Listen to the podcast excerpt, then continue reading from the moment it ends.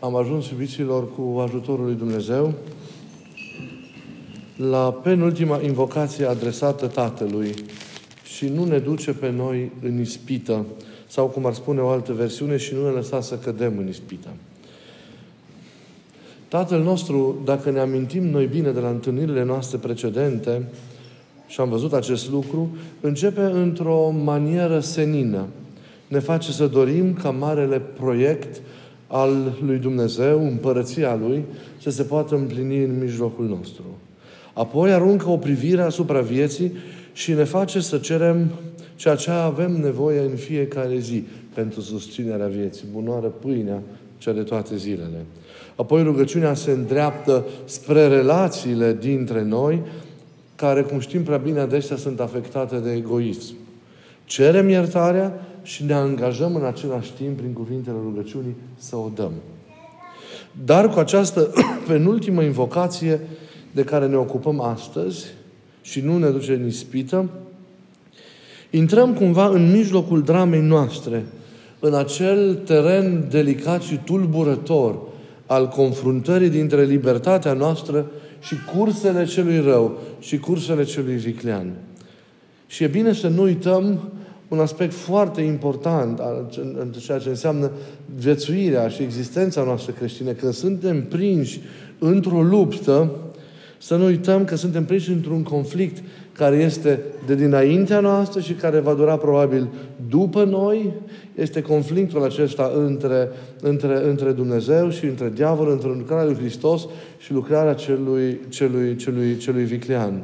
Să nu uităm acest lucru, că noi putem înclina balanța vieții noastre într-o parte sau, alta, sau în alta, în funcție de cum se mișcă libertatea noastră și toți trebuie să facem acest lucru cu, cu, cu conștiință atentă, cu conștiință clară, cu conștiință, cu conștiință trează. Să nu uităm acest lucru, că suntem chiar dacă nu, nu, nu, nu tot timpul avem această impresie și conștientizăm acest lucru, că suntem, că suntem prinși în acest conflict, să nu uităm că cele în urmă atenția ne este distrasă de la acest lucru, că aten- înțelegerea noastră încă este acoperită. Dar despre toate lucrurile acestea vom vorbi la întâlnirea noastră următoare, când o să vorbim despre și ne izbăvește de cel viclean. Ce înseamnă cu adevărat viclenia diavolului, comparativ cu răutatea.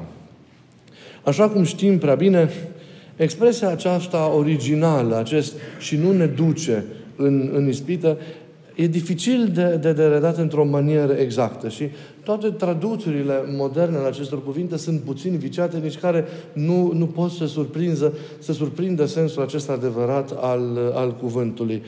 Pentru mulți, de aceea, formularea acestei rugi de care ne ocupăm astăzi este, mai cu seamă pentru cei care abia se inițiază în tainele credinței, este un prilej de, de, de, de tulburare. Și se naște această întrebare, oare Dumnezeu ispitește? E o întrebare pe care, inevitabil, omul care învață rugăciunea Tatăl nostru uh, și o pune. Oricum s-ar, s-ar, înțelege, s-ar înțelege acest text, trebuie din capul locului să excludem că Dumnezeu este autorul ispitelor care amenință cumva drumul, drumul omului. Ca și, cum, ca și cum Dumnezeu ar sta la pândă pentru a întinde curse și pentru a întinde capcane fiilor fiilor săi. O asemenea imagine, vă dați seama, și realizați acest lucru, contrastează cumva flagrant cu, cu, cu modul în care Isus, în cuvintele sale, în predicile sale, ni-l, ni-l revelează pe Dumnezeu, ni-l revelează pe Părintele Său Ceresc.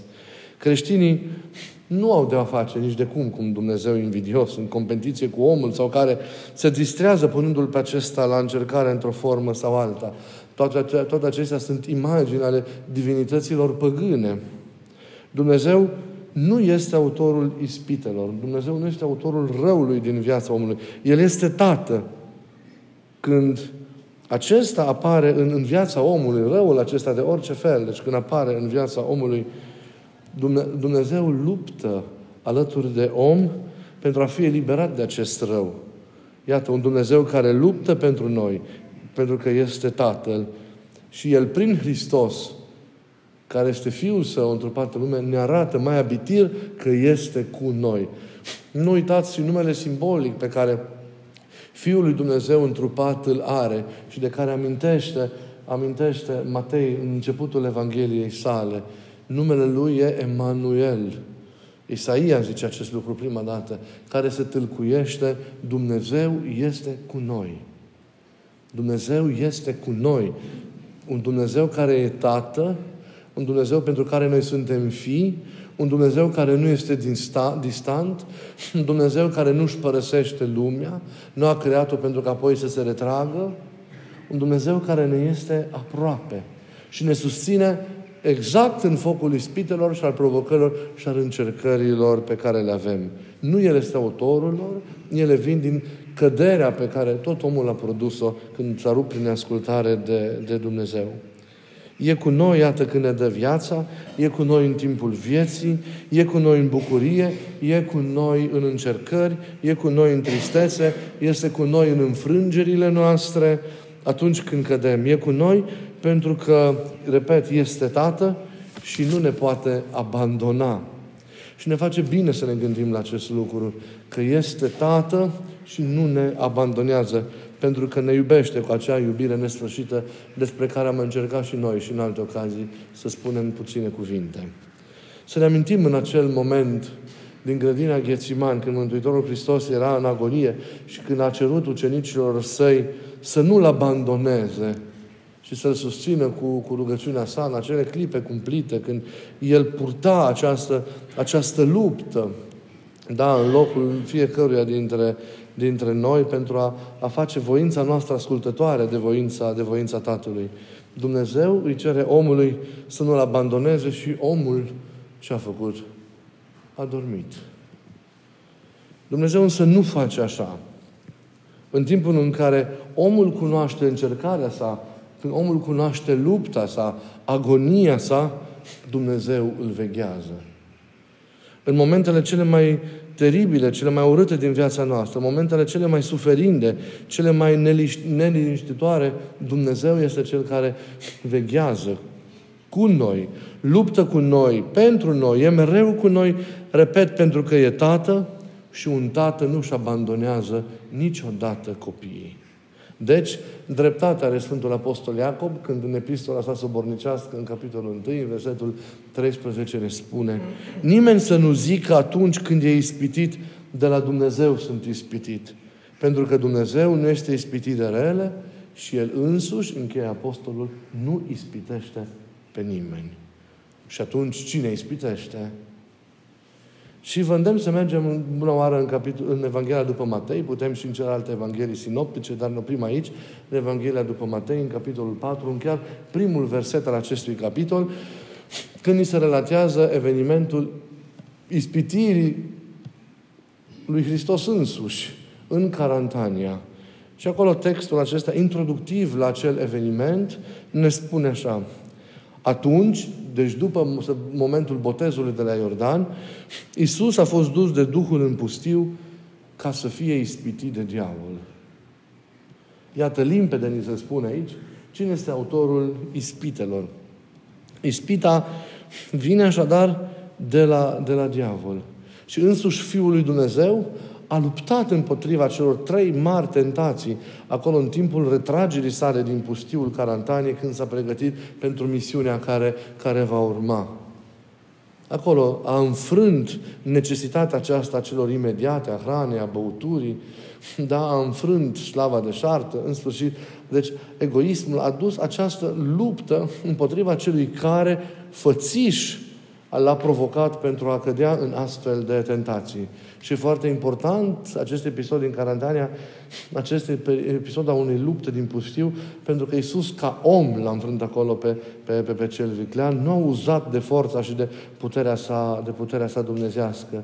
Iisus, prin tot ceea ce El a săvârșit, a înfrânt marea provocare a, a, a lui Satan și, și a pecetuit soarta lui veșnică murind, murind pe cruce, intrând în ea și desfințând puterea aceea a iadului.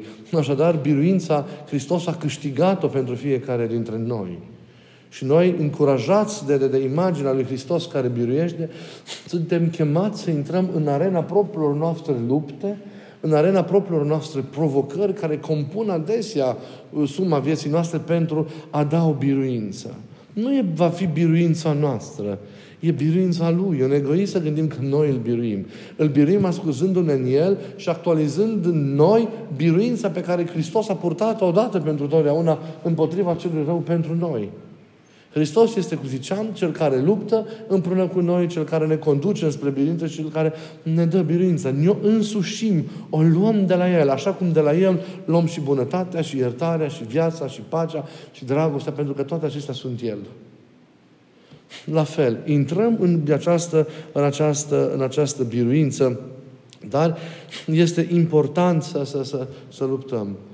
Avându-l exemplu pe El, el care, iată, a coborât în iadul nostru, în locul ispitelor, în locul înfrângerilor noastre, pentru a ne lua de mână și a ne ridica.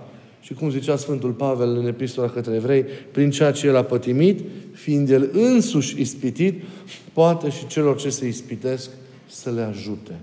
Așadar, El este ajutorul și întărirea noastră în timpul ispitelor, el este biruința noastră în lupta aceasta cu ispitele. Cu ispitele care vin de la, de la cel viclean. Nu este păcat ispita. Ispita este provocarea pe care, pe care cel viclean ți-o, ți-o, ți-o aruncă. Zicea un părinte foarte frumos, este bănuiala cea rea care amăgește și împinge pe credincios sub jugul, sub jugul diavolului. Din momentul în care tu ești într intri într-un acord cu acea ispită, în momentul în care tu intri în dialog cu ea, tu cochetezi, în general cu acel gând, cu acea provocare care vine, dar care ne, ne impactează sub forma gândului, în momentul acela păcatul sau răul se întrupează într-o formă sau alta, devine o existență în lăuntrul tău, devine stare din care stare se naște apoi, se naște apoi o faptă respectivă. Important este să, să ne opunem, tot cum zicea Pavel, până la sânge ispitei. E foarte, foarte important să înțelegem acest lucru. După cum trebuie să înțelegem că și confruntarea cu, cu, cu aceasta, aceasta cu ispitele este de mare importanță pentru viața noastră. Pentru că e timpul în care ne arătăm pe noi așa cum suntem. E timpul în care ne arătăm pe noi cât de credincioși suntem. E timpul în care se verifică cu adevărat credința noastră, atașamentul, fidelitatea, dragostea noastră față de Hristos. În timp de liniște și de pace, toată lumea e un erou. Toți sunt un erou, eroi. Dar în timpul provocării și în timpul ispitelor se arată cine este cu adevărat în credință. Pentru că ispita ne verifică pe noi și ne curăță dacă știm cum să o respingem și ne arată a fi veritabili. E necesar. Zicea și Ecleziastul, cel neispitit și neîncercat nu e vrednic de, de nimic. Sau un părinte din Pateric spunea, ridicați ispitele și niciun om nu se va mai putea mântui mântuirea noastră, biruința noastră, ă, slăvirea noastră împreună cu Domnul, se produce câtă vreme acest război cu ispita, cu provocarea, este câștigat de către, de către noi. Care către biruință este presărată cu aceste provocări, cu aceste ispite pe care cărora noi, ne, cărora noi trebuie să ne, să ne, să ne opunem. Și satana ne va provoca mereu, va provoca mereu libertatea noastră, căutând să o atragă în favoarea sa și să ne întoarcă de la, de la Dumnezeu. E lupta lui, e ținta pe care, pe care el, pe care el și-a propus-o. Mai este apoi alături de ispită, mai vin apoi alături de ispită în viața noastră și încercările. Sunt o altă categorie de provocări și e foarte important să nu le identificăm cu ispitele. Dar vin și încercările. Chiar dacă câteodată ele sunt mijlocite și de către cel viclean.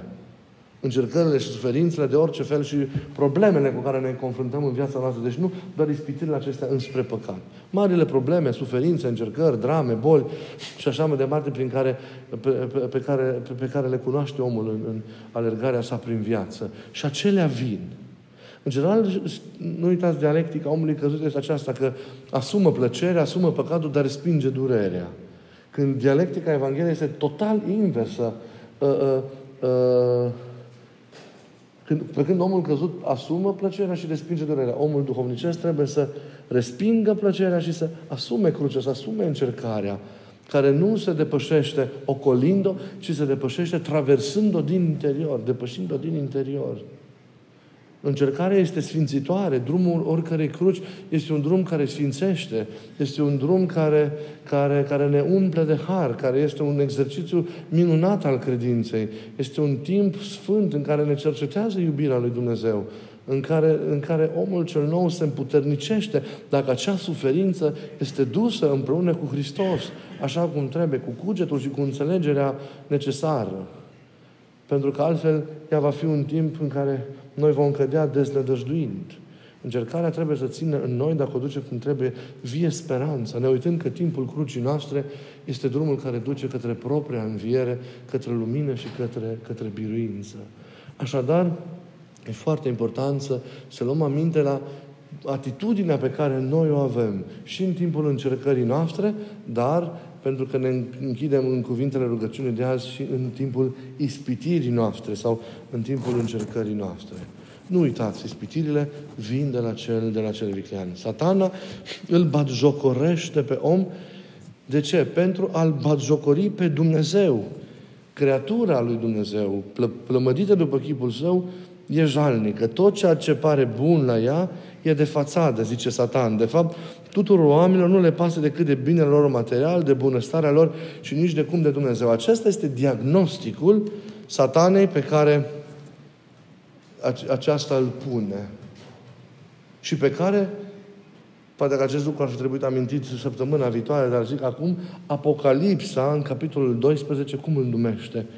Pârâșul fraților noștri. Cel care îi, părăști, îi păra înaintea Domnului ziua și noaptea. Ăsta este Satan. Cel care te face să cazi, cel care te ademenește, cel care îți prezintă realitățile răsturnate și care în cele în urmă te părăște în fața lui Dumnezeu. Nici de cum nu ți-e prieten. Credincioșia și fidelitatea sunt doar ale lui Dumnezeu. Satan te părăște, Satan e mincinosul. Te părăște și te acuză în momentul în care tu faci fapta respectivă înaintea lui Dumnezeu și cere pedepsirea ta în fața lui Dumnezeu. De aceea, noi ca și creștini, niciodată nu vom rezolva lucrurile în dialectica unei dreptăți omenești. Pentru că El o face așa. Și noi vom rezolva lucrurile în dialecția dreptății lui Dumnezeu, răspunzând răului cu iubire, blestemului cu iertare, violenței cu pace și așa mai departe. E foarte important să știm acest lucru. Defăimarea omului e defăimarea lui Dumnezeu, e o rănire a lui Dumnezeu și acest lucru încearcă satana. Să-L rănească pe Dumnezeu, nimicindu-L pe om făcându-l pe om să cadă. Pe tine care atât de cu minte îți mărturisești credința și dragostea față de Hristos și te trezești după o vreme că faci fapte străine Evangheliei. Îl bucur pe Satan, care imediat te-a acuzat deja în fața lui Hristos și îl rănești pe el. Asta urmărește satana. Satana vrea să demonstreze aceste teze, amintiți-vă, punându-l la încercare, și să luăm acest exemplu, pe Iov. Dacă îi se va lua totul, acesta a fost pariul satanei. Iov va renunța și la credință, și la evlavie, și la tot, pentru că oamenii sunt doar trupuri. Domnul îi lasă satanei libertatea de a-l încerca pe Iov, dar îi trasează niște limite. Dumnezeu nu-l lasă pe om să cadă, dar permite să fie pus la, la încercare. Și știm istoria lui Iov. Știm cât de încercat a fost Iov.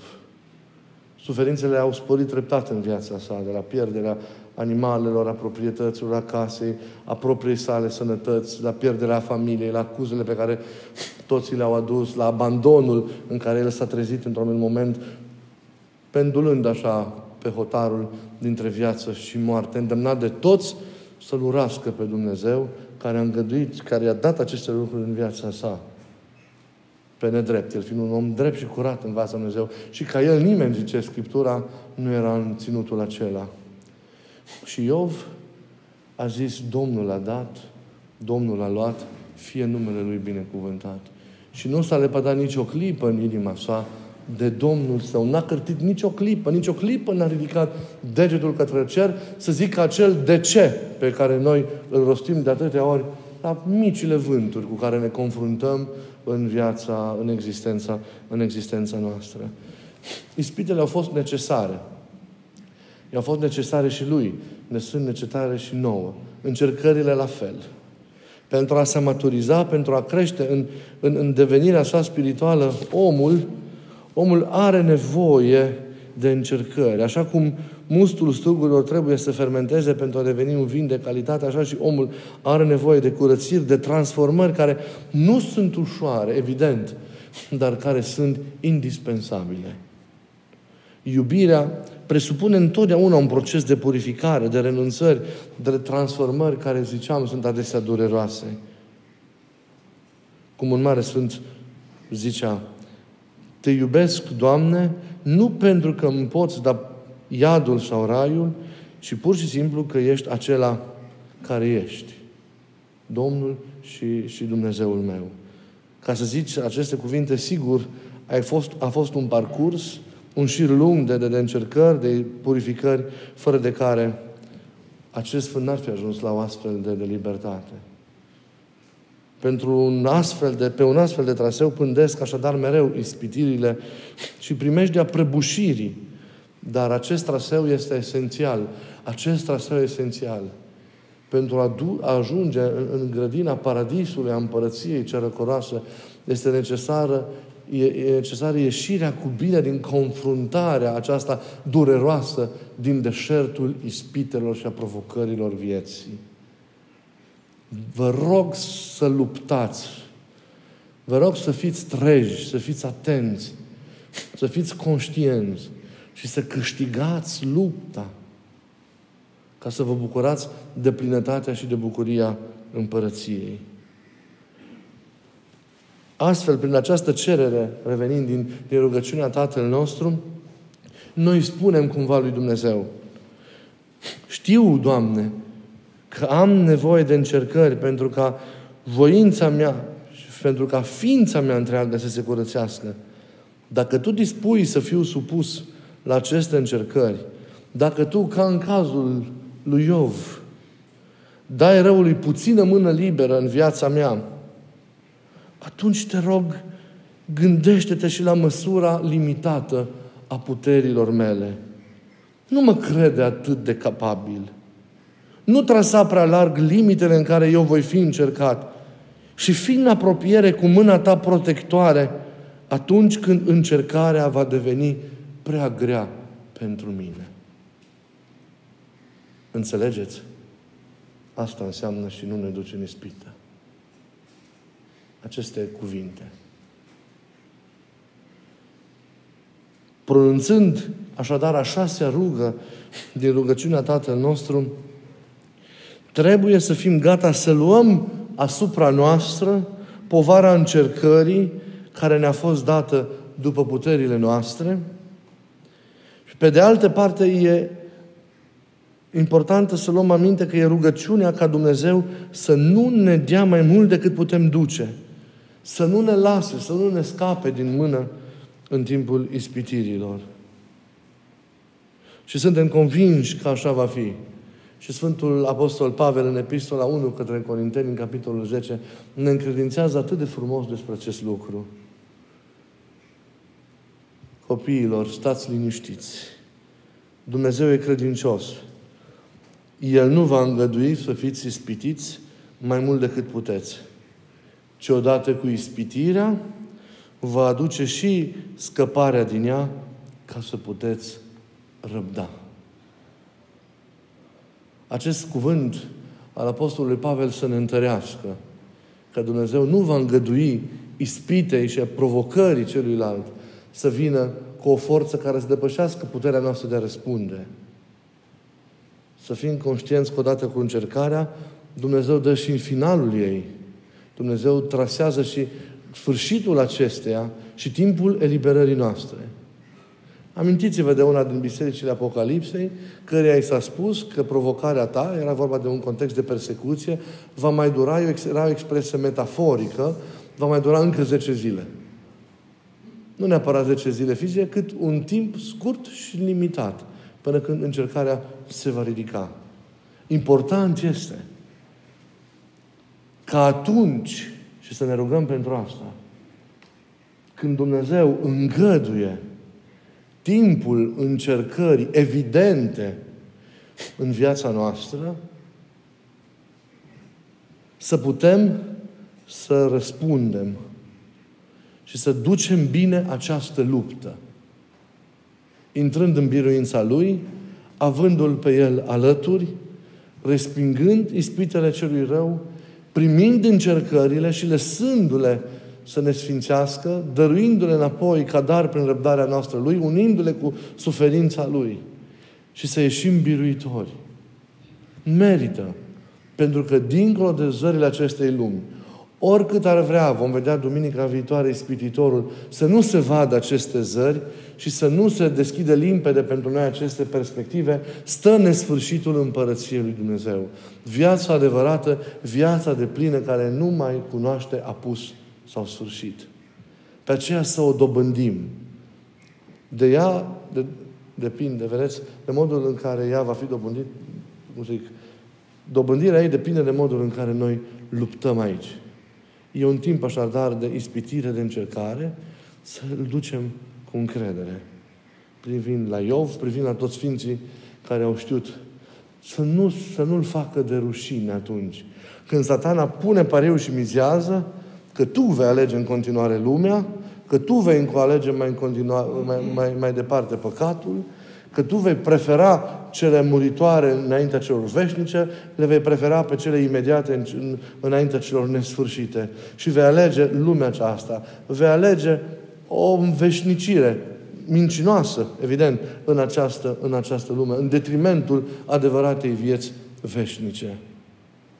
Atunci, mai cu seamă în această clipă de luptă, să arătăm cu adevărat cine suntem noi. Atunci Hristos are nevoie de ucenici adevărați. Atunci să-L facem mândru. Și mereu apoi, în fiecare zi din viață. Dar mai cu seamă în aceste momente de încercare, în aceste momente de, de, de, de provocare. Să ne ajute Dumnezeu să ducem bună biruință și să ne izbăvească de cursele celui viclean.